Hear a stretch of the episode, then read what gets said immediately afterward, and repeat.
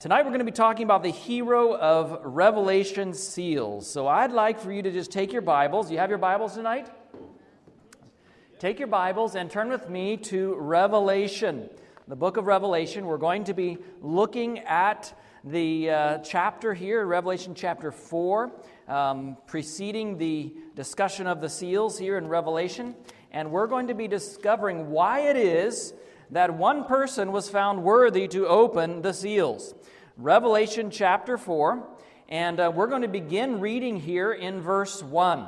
Revelation chapter 4 and verse 1. When you're there, can you say amen? amen? All right.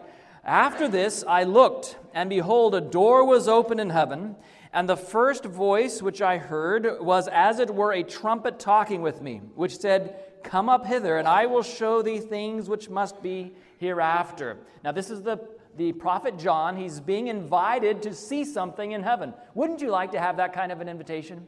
Wouldn't you like to have someone say, Hey, I want to show you something, come on up? And uh, immediately he says, He went into vision. I was in the Spirit, and behold, a throne was set in heaven, and one sat on the throne. So John is taken right into the very throne room of heaven, and he describes what he saw there for us to, to, be, uh, to be educated by. Verse 3 And he that sat was to look upon like a jasper and a sardine stone, and there was a rainbow round about the throne, in sight like unto an emerald. And around about the throne were twenty four seats. And upon the seats I saw twenty four elders sitting, clothed in white raiment, and they had on their heads crowns of gold. What an interesting picture John sees in the heavenly throne room. We tend to think of the throne room of of heaven as having the throne of God, but here he, he sees 24 additional thrones. And um, out of the throne, verse 5, proceeded lightnings and thunderings and voices, and there were seven lamps of fire burning before the throne, which are the seven spirits of God. And before the throne there was a sea of glass like unto crystal. And in the midst of the throne and round about the throne were four beasts full of eyes before and behind. Now, we understand that the word here in, in, uh, in the Bible, to talk, the translated beasts, is really just talking about living creatures, zuma. It's talking about the living creatures. And so sometimes when we think of beasts, we always think of scary beasts, you know, with horns and, and devouring and destroying. And that's not the case in Revelation chapter 4. It's just four living creatures. They're right there in the throne room of God. They're not going to be violent, destroying, devouring creatures, right? Are we, are we okay on that? And um, notice it says the first beast was like a lion, and the second beast like a calf, and the third beast had a face as a man, and the fourth beast was like a flying eagle. Now, we don't have time to go into all of the details here. Our focus is the hero of Revelation seals. But just for your, uh, just for your further study, if you'd like to look into it, in, in the camp of Israel, ancient Israel, God's people in the Old Testament times, there were, in this, there, were, there were 12 tribes, and they were arranged around the tabernacle. And around the tabernacle, on four sides, there would have been three tribes on each side, right? Each of those tribes, one, two, three, had a, had a, uh, had a, uh, a flag or a banner, an emblem that represented the tribes. And interestingly enough, the four living creatures that John describes here are the, uh, are the emblems from the Old Testament of the four center tribes on either side of the sanctuary. These, these people, and just, just, just uh, to give you a clue, these, these living creatures are, are representative of God's people. We go on. And um, verse 8 the four beasts each had of, of them six wings about them, and they were full of eyes within, and they rest not day and night, saying, What did they say? Holy, holy, holy, Lord God Almighty, which was and is and is to come. Wow, these, these beings live to praise God. They live to glorify God, to worship Him. Verse 9, and when those beasts, those living creatures, give glory and honor and thanks to Him that sits on the throne, who lives forever and ever, what do the 24 elders do? Verse 10. The 24 elders fall down before him that sits on the throne and, and worship him that lives forever and ever and, and cast their crowns before the throne, saying, What do they say? You are worthy, O Lord, to receive glory and honor and power, for you have created all things, and for your pleasure they are and were created. What an amazing story we have here. What an amazing passage. When we talk about the, uh, the, uh, the hero of Revelation seals, we're talking about this person who has, what does he say? He's, he's created all things. And that's even why he says, that's why he says there, that he is worthy, because they, you have created all things. Revelation chapter 4 and verses 1 through 11. Now, when we think about creation, what do we think about? We think about. Um, we think about the fact that God has power to bring something out of nothing. That God has power to do something that you and I can't do. I mean, we can't create, can we? Can we create? Now, we are made in the image of God. We're going to be talking about that here in a minute. Uh, we are made in the image of God, but we can't create something out of nothing. We can't do that at all. We are unable to do that because we don't have that power. We, ha- we can be creative. We can take energy and, and, and, and mass and we can make things out of it, but we can't create as God can create. And that is, uh, that is what the Bible says here in these verses is the basis for worship. The basis for worship is that God is the creator, that He has created all things. I'm just trying to see if my technology will cooperate here. God has created all things, and that's why He has the, uh, the prerogative of worship. Now, if we continue on, we, we remember that, that because God has created all things, the 24 elders bow down, the living creatures say, Holy, holy, holy. You are worthy, for you have created all things. When we continue on in the book of Revelation, we find in Revelation chapter 14 and verse 7, you can turn with me there if you like. Revelation 14 and verse 7, we see that this is not the only time in which Revelation talks about worship. In fact, in an upcoming night, we're going to be talking about how worship is an integral part, an important part of the, uh, of the, uh, of the end time issues. And so it's very important for us to understand this issue of worship. We'll talk about that in a whole, a whole uh, evening coming up. But notice with me Revelation chapter 14 and verse 7. It says, And worship him who made heaven and earth, the sea, and the springs of water. Notice that the worship called forth in Revelation chapter 14 is is indicated to be the worship of the Creator, right? In Revelation 4, we saw that God is worthy of worship because He has created all things. Here we find that He is worthy of worship because He is the Creator once again. And so, worship is closely tied to the fact that God is our Creator. Now, I realize that this evening I'm speaking about something that is becoming less and less popular in Christianity. I'm making myself a little, a sort of a, a big target here, aren't I? By talking about creation. It seems as though fewer and fewer people want to talk about creation. Even Christians are shying away from, from creation. And I want to tell you why I believe this is such an important topic that it is found in the book of Revelation. And it's even found in a specific message for the end times. That means it's pretty important, even today, I believe. And this is why I believe that creation is the basis of true worship. Now, we don't worship the creation, we worship who? The Creator, right? The problem is, for many false religions, they've come to worship the creation instead of the Creator.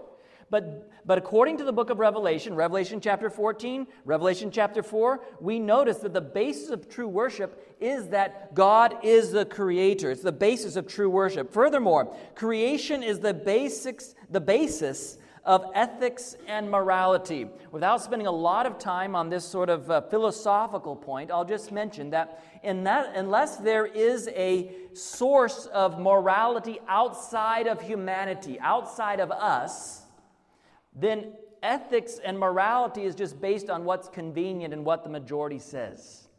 Do you understand that concept?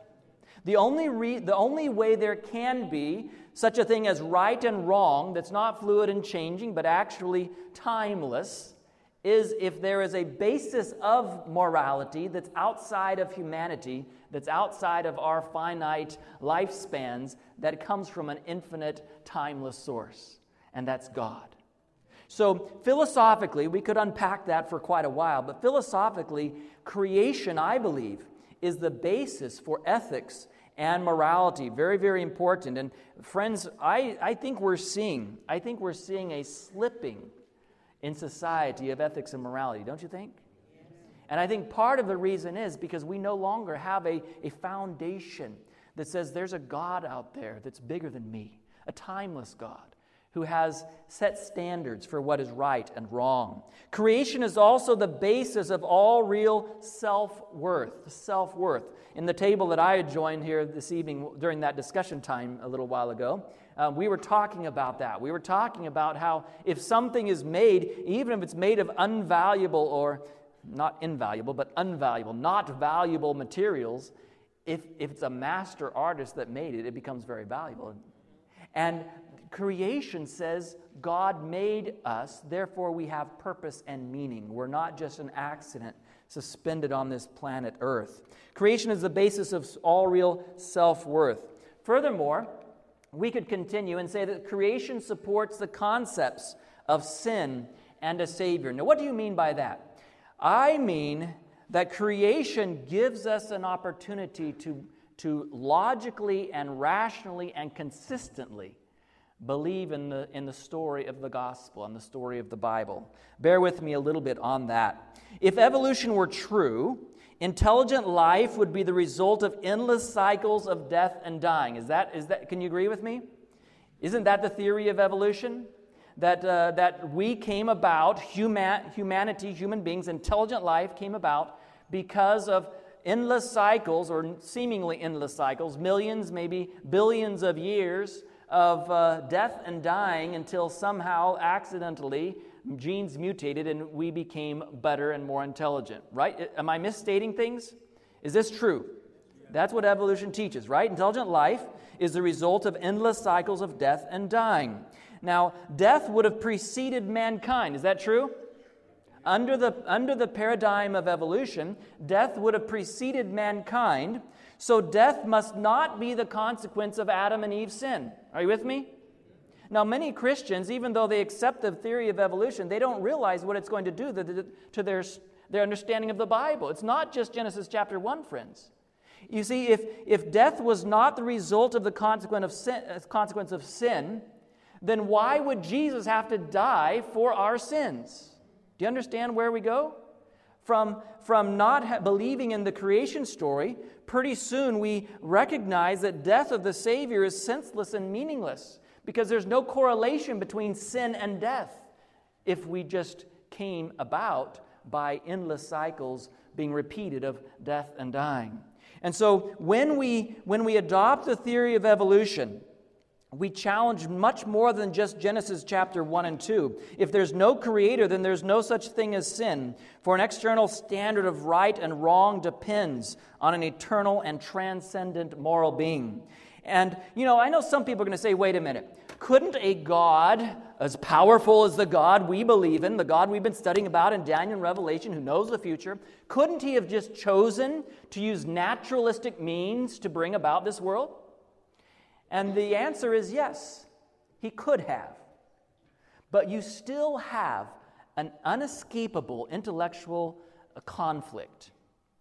Because the God that is using death and dying to bring about creation is not a loving and caring God. Do you understand? You cannot resolve a God who uses death and pain and suffering as a modality for creation with the Bible's picture of a loving, caring, concerned God. And so, even with that, uh, that caveat, it still doesn't help us in our search for, for consistency. If there is no sin that brings death as a consequence, there is no need for a Savior to die in our place. You do away with creation, friends and you do away with Jesus. You do away with the whole gospel as we know it if you're going to be consistent intellectually. Now, I use this simply as a illustration of what is happening in our world today. I don't have anything against Pope Francis. Please, as a person, I think he's a very admirable person, right? Um, he's got some some very good ideas, but I just want you to see what's happening in our Christian world and mainstream Christianity. This is just, I took this from the internet today. Pope Francis declares evolution and the Big Bang Theory are real, and God's not a magician with a magic wand. Notice what he says. When we read about creation in Genesis, we run the risk of imagining God was a magi- magician with a magic wand able to do everything, but that is not so.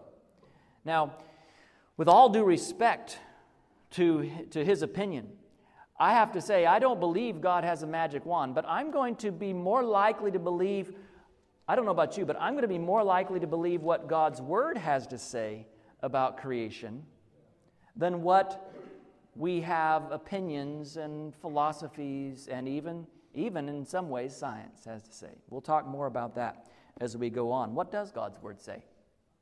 I mean, we just read in Revelation, right? We read in Revelation that the basis of worship is that God is the creator. And so, what does God's word say about creation? How can we better understand this issue? And what effect does it have on us living today in 2014? You think it's an important question? Is it something you want to look at, something you want to understand better? Let's look together. It says in Psalm 33, verses 6 through 9 By the word of the Lord were the heavens made, and all the host of them by the breath of his mouth. He gathers the waters of the sea together as a heap. He lays up the depths in storehouses. Let all the earth fear the Lord. Let all the inhabitants of the earth stand in awe of him. For he spoke and it was done. He commanded and it stood fast. How does the psalmist David describe creation? How did God create according to the Psalm 33? He spoke and it was done. Now, I recognize that here there's no magic wand involved, right? You, listen, friends, God doesn't even need a magic wand. He's so much more powerful than any magician. He doesn't even need the wand. All he needs is to speak the word. I have the confession to make with you today. I believe in the Big Bang Theory. I believe that God spoke and bang, it was there. Now, on a serious note, we, when we get to the book of Genesis, we're going to notice, we're going to notice that God, he, he, he, he says that in the beginning, the earth was without form and void. We notice that, right? And so God could have used any means at his disposal to create the earth. And since God is timeless, are you listening to me? I don't want to, I don't want to get too far over my, uh, my, uh, my area of expertise, but I hope, I hope I'm coming across clearly. If God is timeless, it is certainly possible that much of the matter around us in the universe was created a very, very, very long time ago, right? That's not, that's not hard for us to rationalize, even with a very clear and simple reading of the book of Genesis. So God spoke and it was done. He commanded and it stood fast. That's what the psalmist says happened. And so let's look in Genesis chapter 1. Turn with me in your Bibles, Genesis chapter 1. Some of you read it during your, uh, ta- your table time, but we're going to look at it once again. We're just going to take it day by day, and we're going to see the testimony of the Bible itself of what happened in the beginning, the origin of mankind. In the beginning, verse 1, Genesis chapter 1 and verse 1, in the beginning God created the heaven and the earth. And the earth was without form and void, and darkness was upon the face of the deep, and the Spirit of God moved upon the face of the waters. Verse 3, are you there? Genesis 1, verse 3. And God said, Let there be light, and there was light. And God saw the light, and it was good. And God divided the uh, darkness. Uh, God divided the light from the darkness. And God called the light day, and the darkness he called night. And the evening and the morning were the first day. It's very interesting here how, how God has already set up this uh, paradigm of, uh, of, uh, of creation. And um, I find it very interesting. I'm getting a little bit uh, off my subject here, but I, I just feel like I have to throw this in for what it's worth. You notice what it says? What was the first day? The evening and the morning. Now, the, the daytime or the nighttime and the daytime. In the, in the Hebrew way of thinking, in the, in the biblical way of thinking, we might say, in God's way of thinking, the way He describes it and the way He created it, the nighttime preceded the daytime. Now, we today use what we call a Roman, um, or, or, what is a Roman system for counting the days, don't we? Um, I don't know why exactly, but they decided somehow the middle of the night would be easier. And they split the nighttime. We have half of one night, and then all of the day, and then half of the next night, right? As a part of our days. But the way the Bible presents it, the day began when? In the evening time. The night time was the first part of the day. That's pretty, pretty simple. And then the whole of the next day was uh, contiguous, and that became the, the 24 hour period. The evening and the morning were the first day. Pretty simple, right? Now, why am I pointing this out? I'm only pointing this out because of something I've personally learned. You know, I've gone to a number of seminars on time management and efficiency and so forth. And, and in my personal walk with God, I've, I've, I've found different ways of, of trying to begin my day with Him. But there's one thing that I've noticed. If I want my Tuesday to go well, I really have to start Monday night. You ever notice that? Is, your, is it just me, or is it, is it just sort of the way we're made? Like, I really think we would do better to think of my evening as part of my next day. It's all, it's all going to affect my next day. If I want to, if I want to grow in Jesus on Monday, Sunday night, I need to, I need to do some things. I need to maybe, maybe make sure I get some good rest because otherwise, if I don't go to bed early, if I stay up late and doing something just, just piddling around, is it going to be easier for me to wake up and spend time with my Savior in the morning?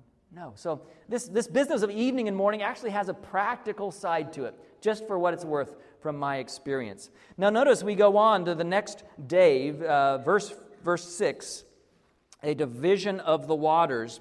Notice with me verse 6 And God said, Let there be a firmament in the midst of the waters, and let it divide the waters from the waters. And God made the firmament and divided the waters which were under the firmament from the waters which were above the firmament, and it was so. Now you can tell I'm reading tonight from the King James Version, and uh, sometimes my tongue gets a little tangled up. But um, God calls the firmament heaven, and the evening and the morning were the first day. So here we find a division of the uh, waters, the waters which are above the earth and the waters which are below the earth. And uh, God said this, uh, these waters should be separated, and they were. Day three, we continue on in verse 9. God said, Let the waters under the heaven be gathered together into one place, and let the dry land appear. And it was so. And God, uh, God called the dry land earth, and the gathering together the waters he called seas. And God saw that it was good. Verse 11 God said, Let the earth bring forth grass and the herb yielding seed, and the fruit tree yielding fruit after his kind, whose seed is in itself upon the earth. And it was so. And the earth brought forth grass, and the herb yielding seed after his kind, the tree yielding fruit, whose seed was in itself after his kind. And God saw that it was good. The evening and the morning were the, what day are we on now? The third day. God saw that it was good. The evening and the morning were the third day. What an amazing story so far, isn't it? Um, in just three days, according to the Bible's record, God has brought order out of chaos. He has created order in time. He has created order in space. He has created order on the dry land. Now with, now with herb bearing seed and, and plants that are, that are reproducing in a systematic way. And verse 14, we continue on, day four, verse, uh, verse 14. It says, And God said, Let there be lights in the firmament of the heaven to divide the day from the night, and let them be for signs and for seasons and for days and years. And let them be for lights in the firmament of the heaven to give light upon the earth. And it was so. And God made two great lights. What's the, what's the greater light? The sun. What's the lesser light? The moon. The sun rules the day, according to Genesis 1, verse 17. And uh, the lesser light, the moon, rules the night. He made the stars also. Aren't you, God, aren't you glad that God gave us such an amazing environment that we find this world in? What an amazing God. And God set them in the firmament of the heaven to give light upon the earth and to rule over the day and over the night and to divide the light from the darkness. And God saw that it was good. The evening and the morning were now the fourth day. And we move down to the fifth day. It's just getting more and more exciting, isn't it? God, I, I, could, I, I wish that I could have been there and just seen. I can imagine, and it's a little dangerous sometimes when we let our imaginations run wild, at least mine. But I can imagine God just having a big smile of gleeful joy on his face as he made some of these things. I mean, he has to look at look at the world around you. He, God has to have a sense of humor, don't you think? I mean, God has to God had to have really enjoyed all of these packing all these DNAs of all the different potentials that would have come out. And what what a what a God we serve. Verse verse uh, verse 20. Um, Day 5, uh, Genesis 1, verses 20 and 20 through 23. God said, Let the waters bring forth abundantly the moving creature that has life, and the fowl that may fly above the earth in the open firmament of heaven. And God created great whales and every living creature that moves, which the waters brought forth abundantly after their kind, and, and every winged fowl after his kind. And God saw that it was good. And God blessed them, saying, Be fruitful and multiply, let the waters and fill the waters in the seas, and let fowls multiply in the earth. And the evening and the morning were the fifth day. Now, every day, God has, becoming, has been getting more and more um, prolific, you might say, in His creation. The first day, it was just light separating day and night. The second day, he's separating the waters, the firmament from the water below. The third day, he's causing dry land and, and, and, and living organisms on the dry land. And, and now he's got the, the living creatures in the, in the waters and in the skies. And the sixth day is uh, he's, he's becoming more and more, I think, creative. Well, I, don't, I couldn't say that. He's becoming more and more prolific as he creates all kinds of things that creep along the ground. And notice with me verse 24 and onward. God said, Let the earth bring forth a living creature after his kind, cattle and creeping thing, and beast of the earth after his kind. And it was so. And God made the beast of the earth after his kind, and cattle after their kind, and everything that creeps upon the earth after his kind. And God saw that it was good. Can you say with me that what God has done is good? Amen. Yeah. Now, I know, I know I've, I've, I've tried to make you a little schizophrenic here, reading your Bible and also watching the screen, right? Trying to do two things at once. But isn't it amazing to just see a few things that we see in our world today of the creative and awesome power of God? What an amazing God. But this wasn't all. This wasn't the end of what he would do during his time of creation. God wasn't finished yet. He yet had a, a very impressive work to do, and we read about it in verse 26. And uh, God said, Let us make man in our image, after our likeness, and let them have dominion over the fish of the sea, and over the fowl of the air, and over the cattle, and over the earth, and over every creeping thing that creeps upon the earth. In fact, it says in Genesis chapter 2 and verse 7, it says, The Lord God formed man of the dust of the ground and breathed into his nostrils the breath of life, and man became a living soul. Now, some people read this passage and they say, wait a minute, there's two different creations here. Uh, Genesis chapter 1, verse 26 says God made man in his own image. Genesis chapter 2 and verse 7 says that man was formed of the dust of the ground, and God breathed into his nostrils the breath of life, and man became a living soul. This is a very typical Hebrew style of writing where you have a an overview story, and then you come back and you give greater information about it. Um, this is not all, at all surprising. I don't believe he's describing two different creations of mankind. I believe he's giving more details about what is the most important, the most important creation of the week. You see, God didn't just speak and voila, man appeared. He could have, right? The Bible, that's what David said he did. That's how he created the heavens and the earth. So he's capable of that type of fiat creation. But no, I think it may have been so that we living in 2014 in Dalton, Georgia, it's Halloween, isn't it? Tonight, we might read this and rec- recognize you know, mankind is not just an ordinary part of an amazing God's creation. Mankind is the crowning act of his creation. Mankind was, was the real purpose for which all of creation was heading towards. Mankind was, was, was what God was wanting to accomplish when He started out on this work of creation. And when He got to it, He had to take special time. I mean, imagine all of the different things that He created. He must have been thinking as only God's mind can think and speaking in, in ways that only God can speak, so that all of it happened so simultaneously and instantaneously, and God's mind became reality. But when it came to the forming of mankind, He stooped down. It's, it's not beneath God to come down to ground level. Here he comes down to ground level and he, he gets his hands dirty and he, he forms of the dust of the ground. He forms our various parts just the way he wanted. And then he breathed into our nostrils, Adam's nostrils, the breath of life. And man became a living soul. I think that God wanted us to know how special we are to him.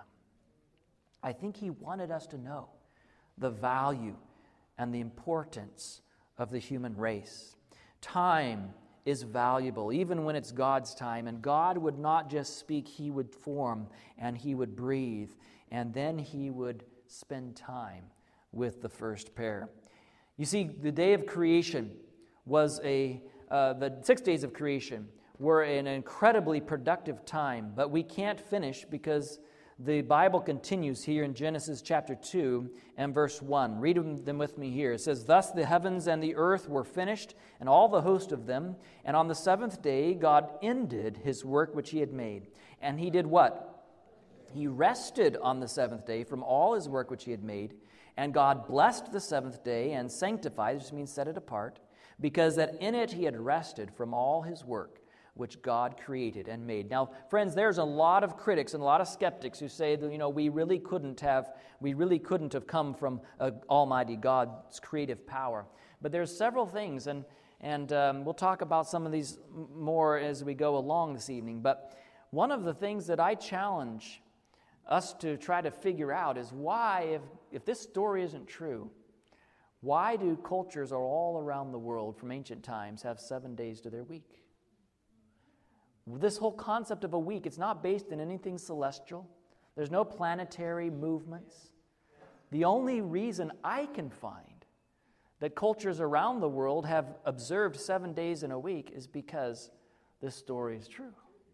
That God actually created the world in six days, and He didn't want us to have a six day, six day week, so He simply did nothing. He rested, and by doing so, created another day, the seventh day, and he rested, making a seven uh, day week.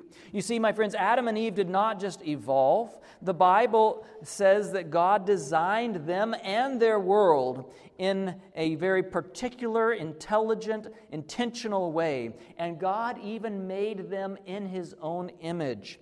What a pr- priceless value he places upon mankind. God said, Let us make man in our image after our likeness. Friends, we're made in the image of God. It reminds me of the story of a, a young boy that was sitting in a train station in London, and he had sort of he spent some time on the streets running away from home, and he had this look uh, about him. He was sort of dirty, and, and, uh, and he, was, he was wearing the, the, sort of rebellious looking clothes of the day. Maybe it was the saggy pants or whatever it was. And this story happened quite a while ago. But there was a British preacher who happened to see him in the train station there. And he, he came across, he was waiting for his train. He saw the, the boy slumped against the, the wall. And he went over to him and he started talking to him. He said, Young man, he said, he said, um, how are you doing today? Oh, well, well, you know, it wasn't really that talkative. And he said, Well, can I ask you a question? Why are you here? He said, Well, you know, I'm waiting for whatever. And he said, No, but why are you here? Why are you here? Why are you alive? Well, the boy hadn't really thought too much about that. He said, I guess. I guess because uh, I was born. Well, that makes sense, right? Um, he said, Preacher said, But why were you born? Well, I don't know. I don't think it was I don't think my mom wanted kids, you know. I think I just happened to be born. Okay, well, why else are you here? Why else are you alive? Boy thought about it for a while and he realized there was another reason why he was alive. And he said, Well, I guess because I haven't died. so, yeah. Um, why do you think you haven't died? Well, I hadn't really thought about that before. He said, I guess it just, I mean, it hasn't happened. It's just, you know, when it happens, it happens, and it hasn't happened. And so, so you know, I guess uh, maybe someday I'll die. I don't know. And the preacher asked the boy, he said, So what you're saying to me is that in your own eyes, your life is like an accident, suspended between the accident of birth the accident of death. No real purpose. And that's the way a lot of people are living, isn't it? It's not just the boy in the train station. There's a lot of us. We forget. We didn't get here by accident. God made us. He created us. And you may say, well, that was Adam and Eve. Uh, you know, this is Chester. Listen, God is the source of life. We studied that last night, right? And if God is the source of life, friends, then God also has a reason for giving you life. Our lives are not mere accidents suspended between the accident of birth and the accident of death. Our lives have meaning and purpose because there's a Creator God who brought us into existence, who sustains our life. And the creation story tells us that God made man in his own image, after his own likeness, and he breathed into his nostrils the breath of life, and we became living souls. Now, we're going to look at a different angle of creation now, and we're going to we're going to look at an aspect that many Christians haven't really thought that much about. We're going to look at how not only was Jesus in the New Testament talking to us about salvation and, and he, he gave us an example and he died for our sins, but Jesus was involved in our creation even in the beginning in the Old Testament. You want to see what the Bible says about that? Jesus, I believe, was the active agent in creation. We turn first to the book of John, John chapter 1, verses 1, to th- 1 through 3. And it says this In the beginning was the Word, and the Word was with God, and the Word was God. He was in the beginning with God, and without Him, who's Him? Who's it talking about? It's, well, it's, it's the Word at least. Nothing was made that was made. Now, we we, we nail this down by looking at verse 14, which tells us who the Word was. And the Word became flesh and dwelt among us. Who's the Word? Jesus, right? Jesus became flesh and dwelt among us, and we beheld his glory, the glory of the only begotten of the Father, full of grace and truth. You see, my friends, Jesus, it says, was in the beginning with God. He was not only in the beginning with God, it says there was nothing made that was made without him. Everything that was created, Jesus had a part in. In fact, we continue on and we look in Ephesians chapter 3 and verse 9, and it speaks of the mystery which from the beginning of the ages has been hidden in God, who created all things through who? Through Jesus Christ. Did you know that in the Old Testament, Jesus was there? As part of the creation team. In fact, he was the active agent. God created all things, it says, through Jesus Christ. Paul says it this way in Colossians chapter 1 and verse 16 For by him all things were created that are in heaven and that are on earth, visible and invisible, whether thrones or dominions or principalities or powers. All things were created through him and by him, and he is before all things and in him all things consist. Friends, if we got up this morning and breathed into our lungs the inspiration of air, it's because Jesus provides us life. The Bible's very clear. Jesus is very interested in us for one reason, one of the reasons being that he is not only our Savior, he is our Redeemer. He is our creator as well. Now, the question is what about modern science? Doesn't modern science make believing in creation look foolish? And I don't pretend for one moment to have all of the answers, um, but neither, I would point out, does the theory we call evolution. There are, there are some pretty difficult challenges to any theory of origins if we just look at the observable things we see in the world today. And by the way, origins, rightly understood, is not so much about science as it is about philosophy. And we could spend some time talking about this. But science portends to be able to observe the observable, right? And that's what science is about. Um, and so, there are there things that, that uh, we can observe in our world today that indicate, for example, the age of the earth or age of artifacts? Yes, there are. But it is taking an assumption that things like decay rates and so forth have always been the same when we weren't there to observe it. Do you understand what I'm saying? So, science has its own limitations in what answers or what questions it can answer. And I would suggest to you today that either theory or belief in origins requires faith to believe. It does. Whether you're talking about creation or talking about evolution, it, talks about, it requires faith. If I had all the answers, if I could create just like God can create, it, wouldn't, it would not require any faith for me, me to believe in creation, right? But it does require faith. And I would propose that it actually requires more faith in my way of thinking. It requires more faith for me to believe that this, this uh, universe came about just by chance. Some of you may have read um, the column I wrote last year in the, the Dalton Daily Citizen. Stephen Hawking had just made a statement about, about the origins of the universe. And basically, he had, he had suggested that um, he had suggested this. He suggested that there is no way that this is the only universe. That we must actually be a part, this is one universe among an almost infinite number of universes. And you know why he suggested that? Because he's coming to terms with the reality that the odds of intelligent life as we know it existing in a universe with even with millions and trillions and billions of years, however many you want to give it, the odds of it happening in one universe are so small that we really need more universes to explain how it happened. Do you understand what he just did? He just made an admission of how unlikely, how much faith it requires.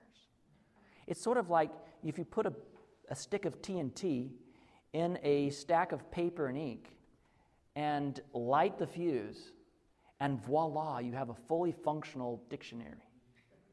How many times would you have to do that before you got a dictionary? I mean, a dictionary is very simple compared to the universe we live in, by the way.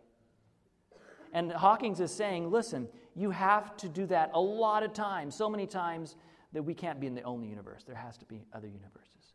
Does that require faith?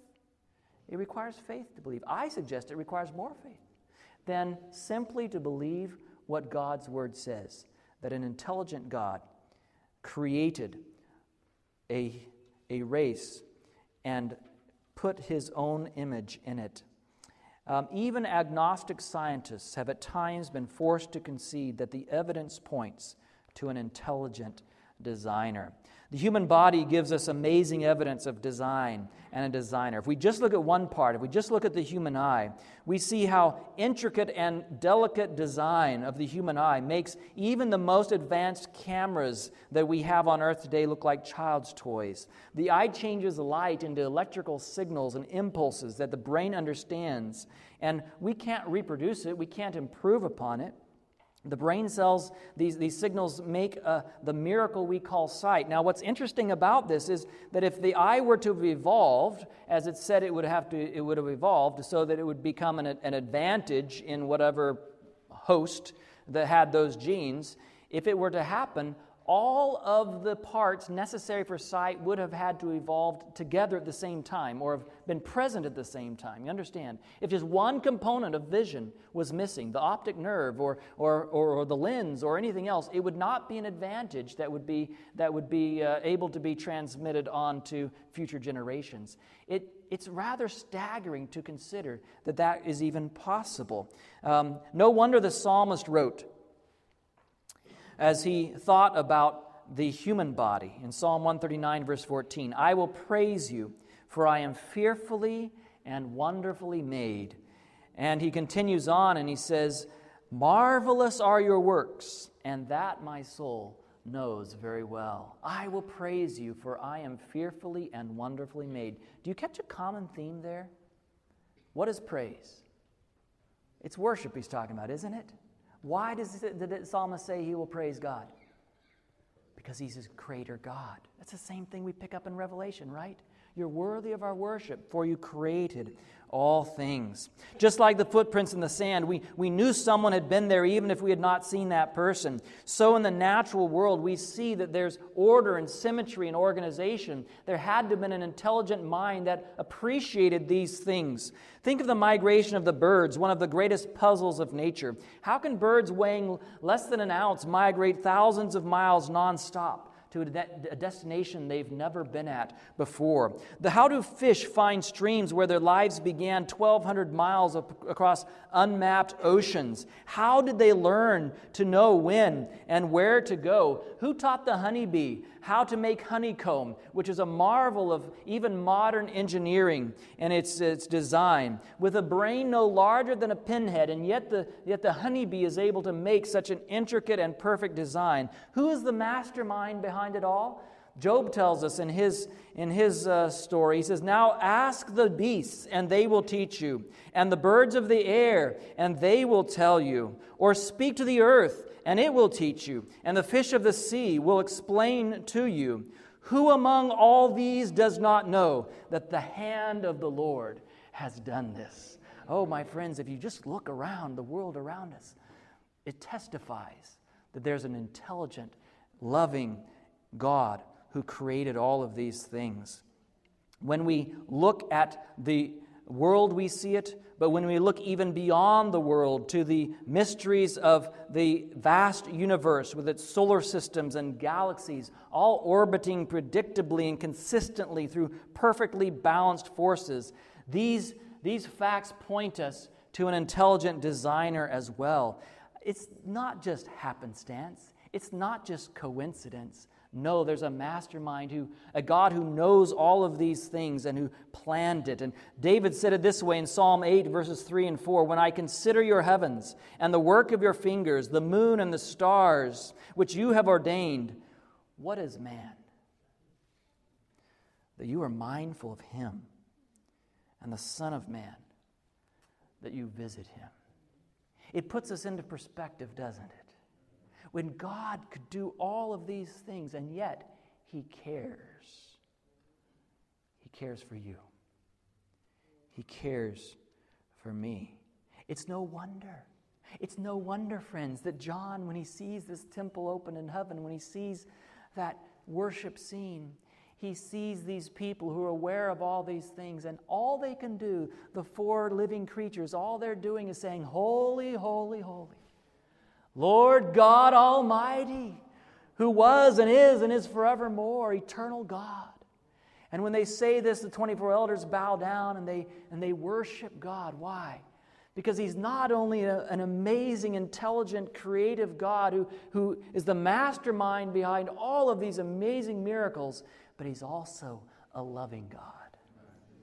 A God who cares about His creation a God who is concerned and interested. Oh, there's no wonder that all of heaven can't stop worshiping God, worshiping Jesus. He is the one who brought all of these things to being. He is the one who, who gives these, uh, these, uh, these living creatures in the heavenly courts a reason to praise and a reason to worship. Remember again, Revelation 4 and verse 10 the 24 elders fall down before him who sits on the throne and worship him who lives forever and ever and cast their crowns before the throne, saying, You are worthy, O Lord, to receive glory and honor and power, for you created all things, and by your will they exist and were created.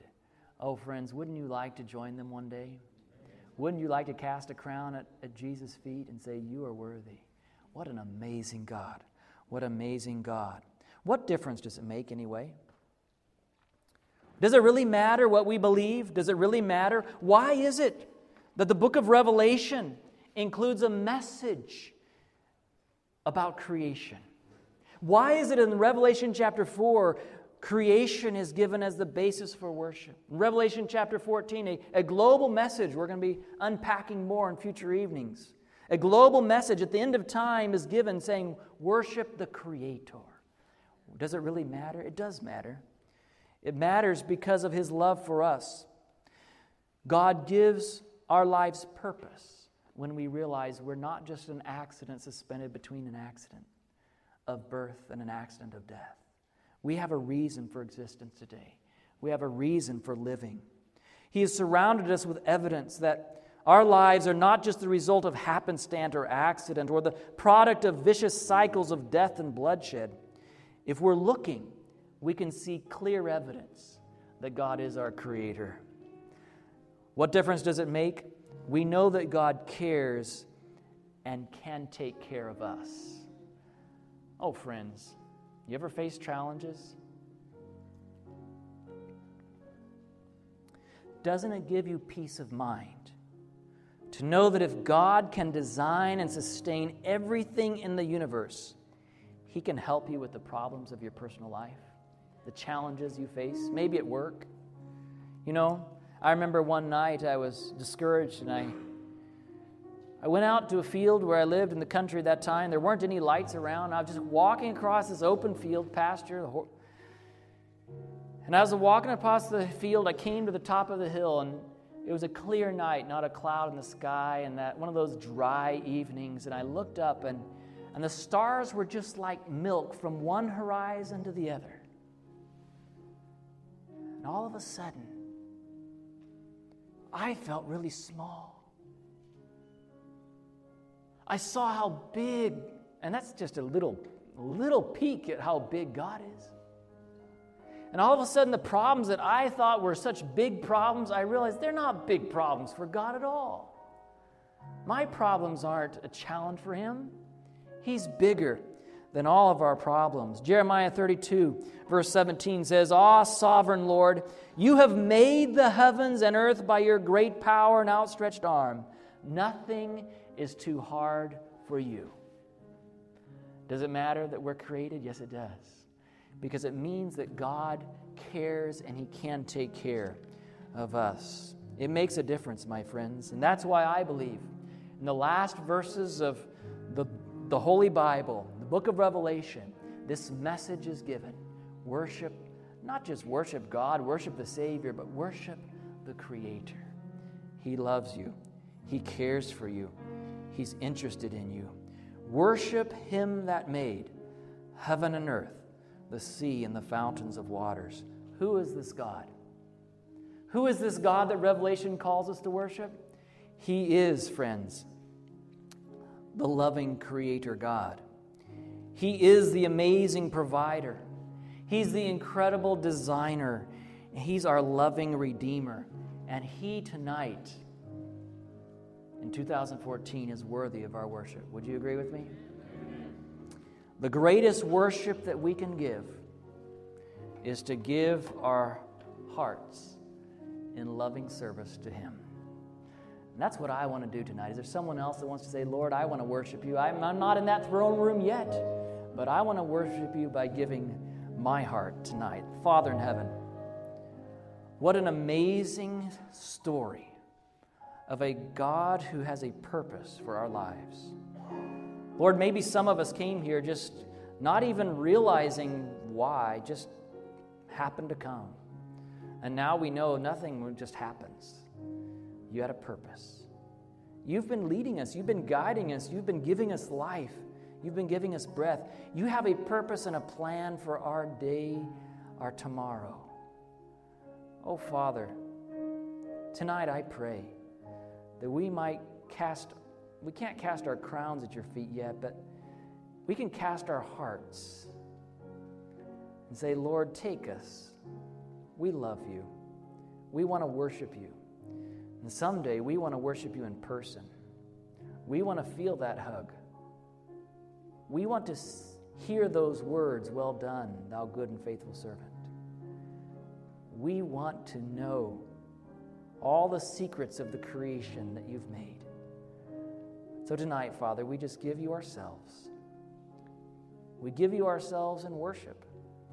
And we ask that when you come very soon, that we might be glad to see you because you're our very best friend. You're our creator, you're our redeemer, you're, you're the one that sustains us each step of the way. We love you in Jesus' name. Amen. This media was brought to you by Audioverse, a website dedicated to spreading God's Word through free sermon audio and much more.